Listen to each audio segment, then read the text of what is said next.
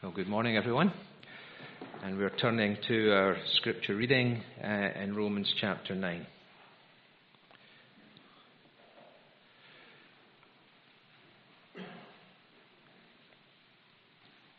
Romans chapter 9 and at verse number 19.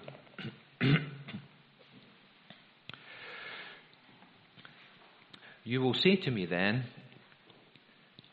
why does God still find fault?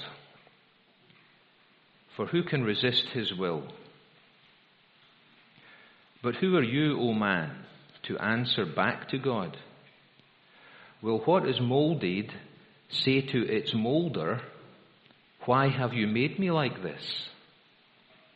Has the potter no right over the clay to make out of the same lump one vessel for honourable use and another for dishonourable use? What if God, desiring to show his wrath and to make known his power, has endured with much patience vessels of wrath prepared for destruction, in order to make known the riches of his glory for vessels of mercy which he has prepared beforehand for glory, even us, whom he has called not from the Jews only, but also from the Gentiles. As indeed he says in Hosea, those who were not my people, I will call my people. And her who was not beloved, I will call beloved. And in the very place where it was said to them, You are not my people, there they will be called sons of the living God.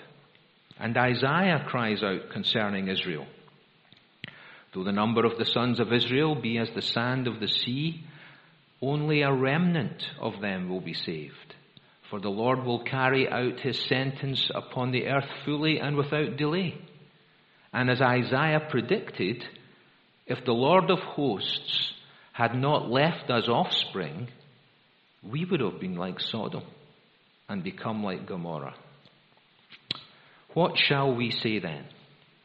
That Gentiles who did not pursue righteousness have attained it. That is a righteousness that is by faith. But that Israel, who pursued a law that would lead to righteousness, did not succeed in reaching that law. Why? Because they did not pursue it by faith, but as if it were based on works. They have stumbled over the stumbling stone, as it is written.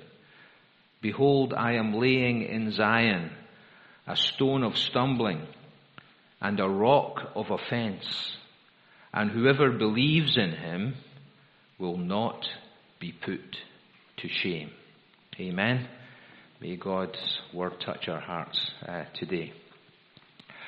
So here we are again today, Romans chapter 9, on this uh, fairly tricky chapter that we started last week that deals with God in His sovereignty, with God in His righteousness and His purposes, and in particular with the, the people that were dear to the heart of the apostle, his own people, the Jewish, the Jewish people. Now, let me begin by making a wee comment on uh, verse number 13 that I didn't actually have time to mention last week. It's this uh, difficult verse which says, Jacob I loved, but Esau I hated. And I know for most of us, we're saying, well, we've been learning week after week that God is love. Uh, we've been learning that God so loved the world that he gave his only begotten son. I mean, what does this mean that Esau I, I have hated? So I think it's, it's important to try and say something about what that means because absolutely God is love. And, and, and the, the, the way the word hated is not the way we think it means. So, so first of all, it is a relative term. So, for instance, uh, in the Gospels, when the Lord Jesus spoke about people who would come after him and who would follow him, he said on one occasion, Unless a man or a woman hates his father and mother, he cannot be my disciple. Now, Christ was not advocating that people started hating their parents. Absolutely not. But what he was talking about was the importance of relative priority. Who would have the first place? Who would have the greatest love? Which, of course, is a theme consistent with the whole of the Bible that we will love the Lord our God with all of our heart and our soul and our mind. It is a relative term. And in the same way, it is used in a relative way in our verse that is before us. Second thing about it is that it's actually referring to God placing his love on somebody. And, and God did not place his love on Esau in the same way that he placed his love on Jacob. And the third point is the quotation, because this is a quotation, does not come from the record of the life of Jacob and Esau in Genesis, which is the very first book of our Old Testament. The quotation actually comes from the first chapter of the book of Malachi, which is the last of the Old Testament book. So, right at the very end of the Old Testament, this is where this quotation comes in. And the quotation doesn't just include these men as individuals, but it includes the nations that they represented that came from them. And if you read that passage, it refers to Edom. The Edomites were the, the folks that came from Esau and the way that they treated the Israelites. It is an inference about the life of Esau himself. If you read Hebrews chapter 12, he's described there as a profane, godless man who, who just had no time uh, for the, the things of God and devalued them and trampled them underfoot. And the Edomites were vicious in what they did uh, to the Israelites. And that chapter in Malachi talks about the people with whom the Lord is angry. I don't know if that's helpful. I found these things a bit helpful as I was considering the meaning of that verse back in 13. But I'm sure we still have lots of questions uh, about this chapter of Jacob being chosen rather than Esau being chosen. And, and Paul again voices the question that is in all of our minds in verse number 19. You will say to me then, why does God still find fault?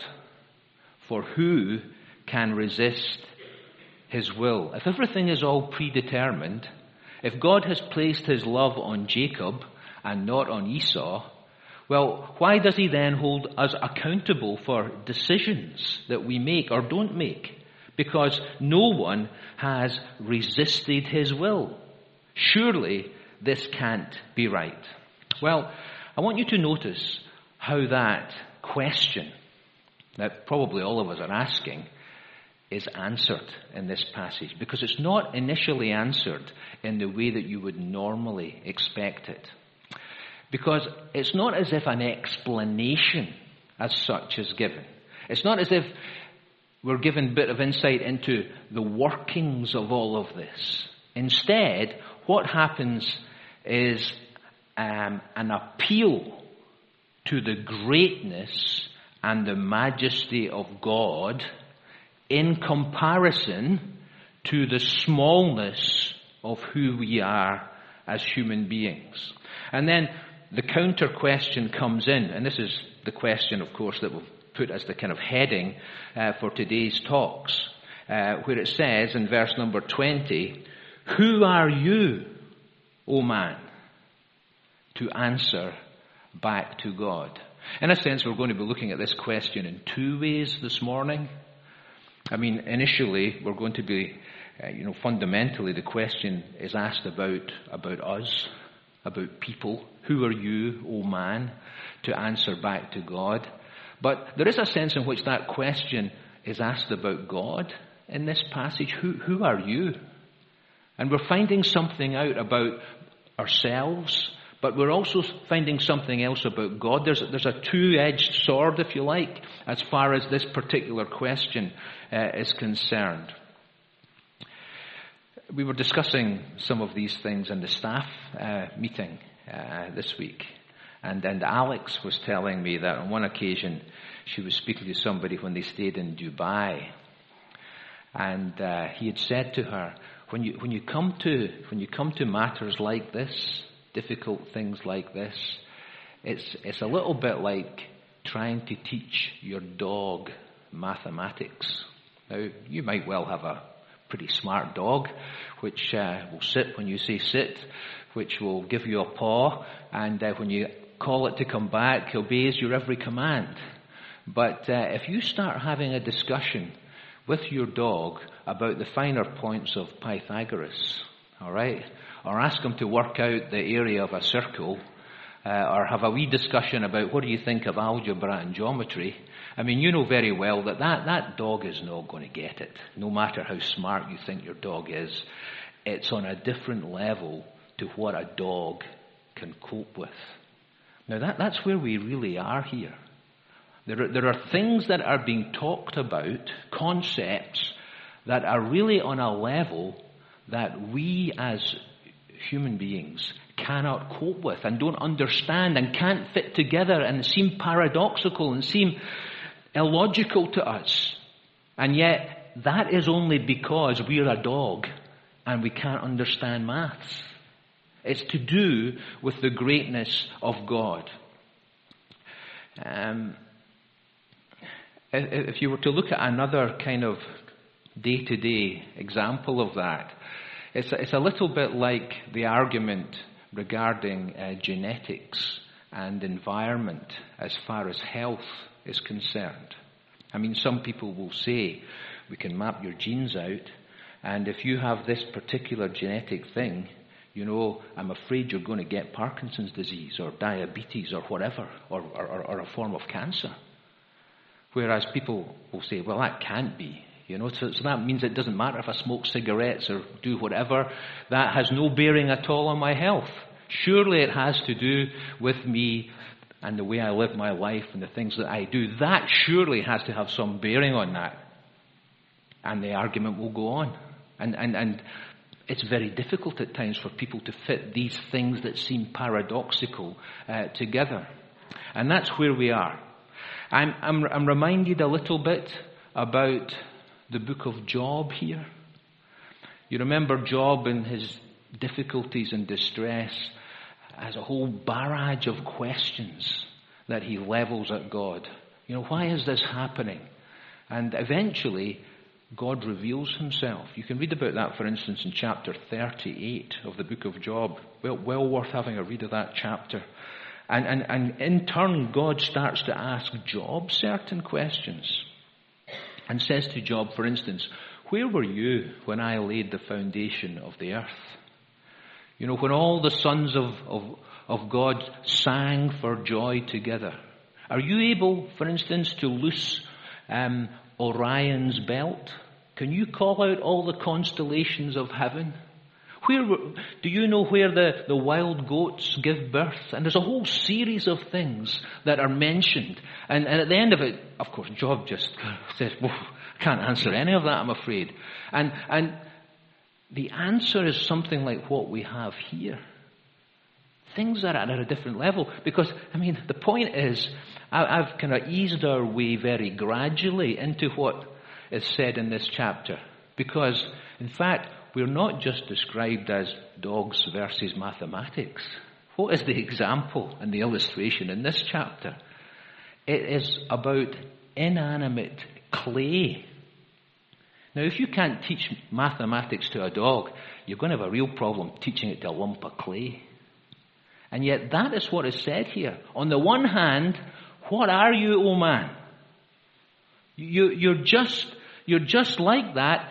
And, and on the other hand, there is the potter. With all his ability, with all his creativity, and he can do whatever he wants as far as this lump of clay is concerned. And who are you to have a discussion, never mind level an accusation or criticism against the potter? Things are at a totally different level altogether. So, so that is the way that he answers fundamentally the question. But there, there is a second part to the answer that is given. And the second part of the question, of, of the answer um, revolves round about um, verse 22, this what if? Just supposing. What if God, and what he says is this, he wants to show his wrath. And he wants to show his power. And he does that by showing his patience to those who are described as the vessels of wrath. And he does that in order to make known, to highlight the riches of his glory for the vessels of mercy which he has prepared for glory. What if that's the way that things work? And really what he's saying is this, that the glory of God's mercy is seen all the more against the backdrop of the sin and the problem of others. What if?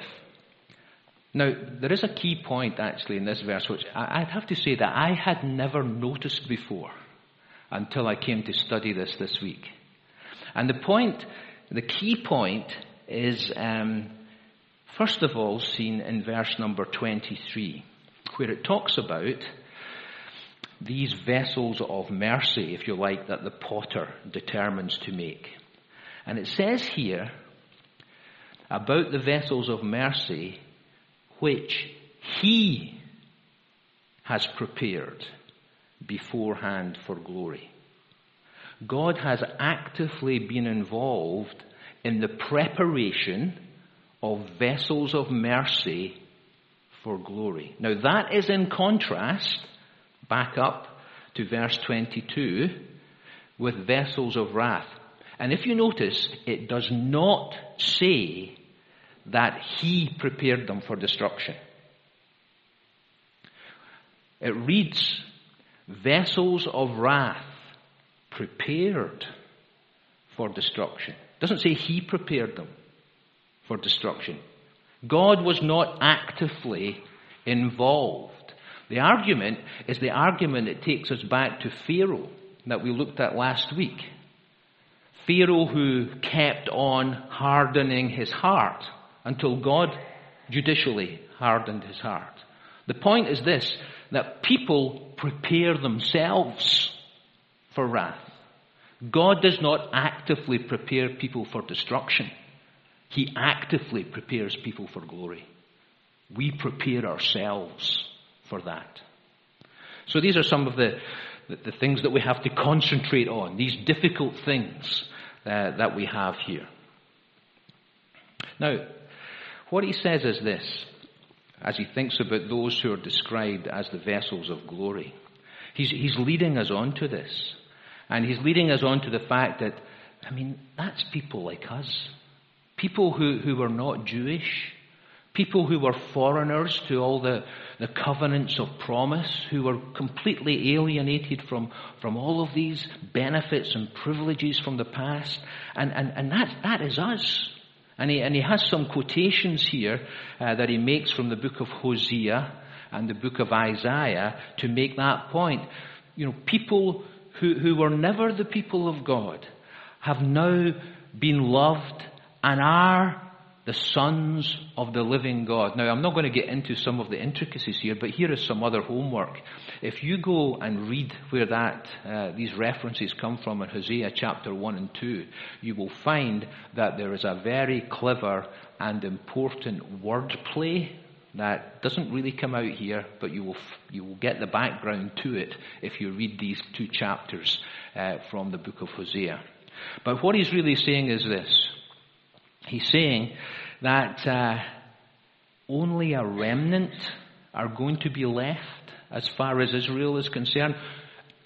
And this shouldn't be news. These are predictions and prophecies that came from, from our Old Testament that the Gentiles proportionately will come into the blessing of God, where the Jews, only a very small remnant of them will be left. who will be true believers. And these things were predicted. Now, how are we going to try and bring all of this together? How are we going to try and conclude? Well, that's what he tries to do himself, of course, in verse number 30 when it says, What shall we say then? How are we going to conclude this? Well, we're going to try and um, conclude what seems to be this paradox. Because we're now coming into the section that deals with the way that people respond to the gospel and how people respond and decide and the choices that they make to hearing the Word of God. And, and, and for us, I mean, that's so difficult, isn't it, to put that together? God's sovereignty on the one hand, the fact that we are held accountable for the choices that we make on the other. But they're both here. They're both absolutely here. And I think the only way that we can fit these things together is bearing in mind some of the comments I've already made. You know, to get back to maths actually, my mum was a maths teacher, so maybe that's why I'm saying this.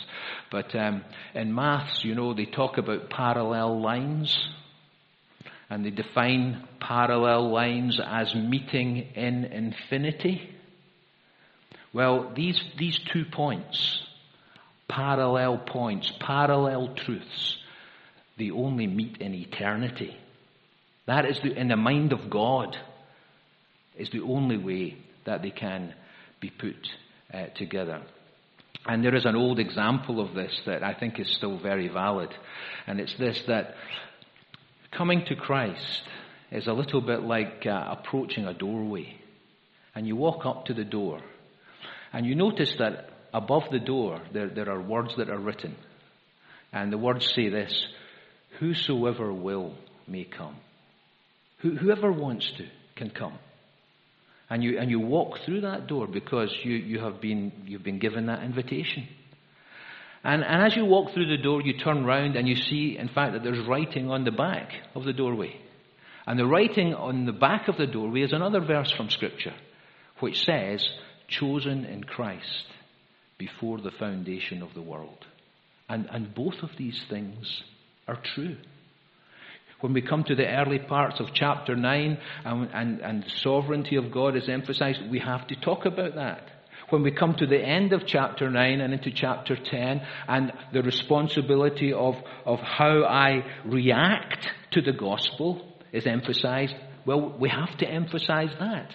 They, they, are, they are both here for us to look at today. Uh, the Welsh preacher Martyn Lloyd-Jones had this helpful point to make. He said, the truth of election explains why anyone is saved. We can't be saved without the work of God. But the truth of man's responsibility explains why people are lost. It is because of our unbelief. And they're both here. So, who are you? We've thought about that as far as God is concerned. We're now going to think about it as far as we are concerned. Maybe ask that question about yourself. Who am I? And you can describe that in a number of different ways, I suppose, but obviously from a, a spiritual perspective is, is where we're coming from. And, and, and there's a couple of points that are made now in this, this last section that tries to bring it together. He talks about people who could be described as people who have faith in Christ. And he talks, secondly, about people who build their life on Christ. And we ask ourselves the question, we should ask ourselves the question this morning who are you? Who am I? So, I mean, from the point of view of faith, again, he's talking about the Jews over and against the Gentiles. And he says about the Gentiles, as you can see here, that here were people with no background, and they, they, they attained righteousness. And of course, that's the big point, always has been throughout the entire book of Romans. Righteousness, being right with God, being in a right position and a right standing rather than a wrong position before God. And uh, he says these people attained it. They reached that. They grasped it. They were able to hold it. And the reason they were able to hold it was because they did it by faith. On the other hand, you have Israel with all their privileges and background, and, and they, they attempted that, but they didn't succeed in reaching righteousness, this right standing before God. And the reason they did not reach it was because they didn't have faith as a vital ingredient. They held on to the whole thing that, you know, I'm a decent kind of person because I try to, to live by the law. And they didn't understand all of that. You know, it's not just the fact that we don't have the capability, but we don't have the time. you know? You don't have the time to live your life and do all the things that you think are adequate to attain the righteousness of God. The only basis is faith in Christ and trusting completely in the finished work of Christ upon the cross to say, it is enough that Jesus died and that he died for me. That is all I need, is to have all my confidence in Christ. Nothing else is required. Who am I? Am I a person who has that kind of attitude, who has grasped Christ by faith for salvation in order to have a right standing with God? And then the second point is there's this idea of, of Christ being described as a stone. Now, that's a very appropriate description, actually, uh, of the Lord Jesus, which is used, and this reference from Isaiah is used in a couple of books in our New Testament, not just here in Romans. You'll also find that in 1 Peter as well. And in 1 Peter, uh, the picture that is drawn is this one. It's the picture of a building site. And uh, the builders, um, they're, they're, looking round about for, for, for stones that they feel are, are good quality stones that they can use in building this house. And they come to this particular stone and they look at it and they think it's worthless, it's not of the appropriate consistency, they reject it. Later on, when the house is built, what they actually discover is that this stone has become the most important stone in the whole building. It's the capstone. God has put it there. And the idea was this, that the rulers of the time, they looked at Christ. And as far as what they were building religiously, worthless. Doesn't have a place in what we are building. They rejected him. They put him to the side. But God has made him the capstone, the head of the corner. That's how Peter uses this. Slightly different uh, in this particular one is the fact that it's the idea of when they come to this stone that's lying in the yard and they approach it, they, they fall over it. They, they, they trip over the stone. They stumble over this stone. 1 Corinthians chapter 1 carries this idea as well, actually. And um, I'm going to quote uh, what it says there.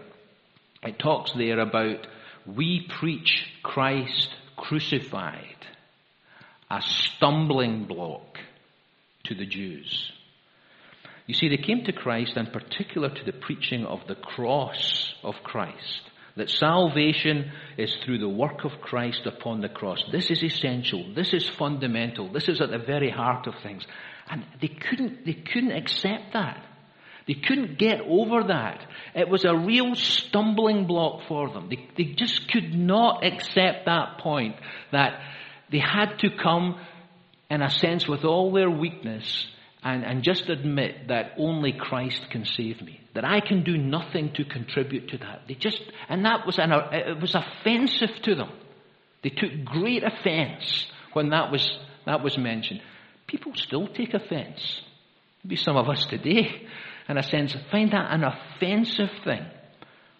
That the only way in which I can be right with God is by coming to the cross of Christ and seeing God's provision for me.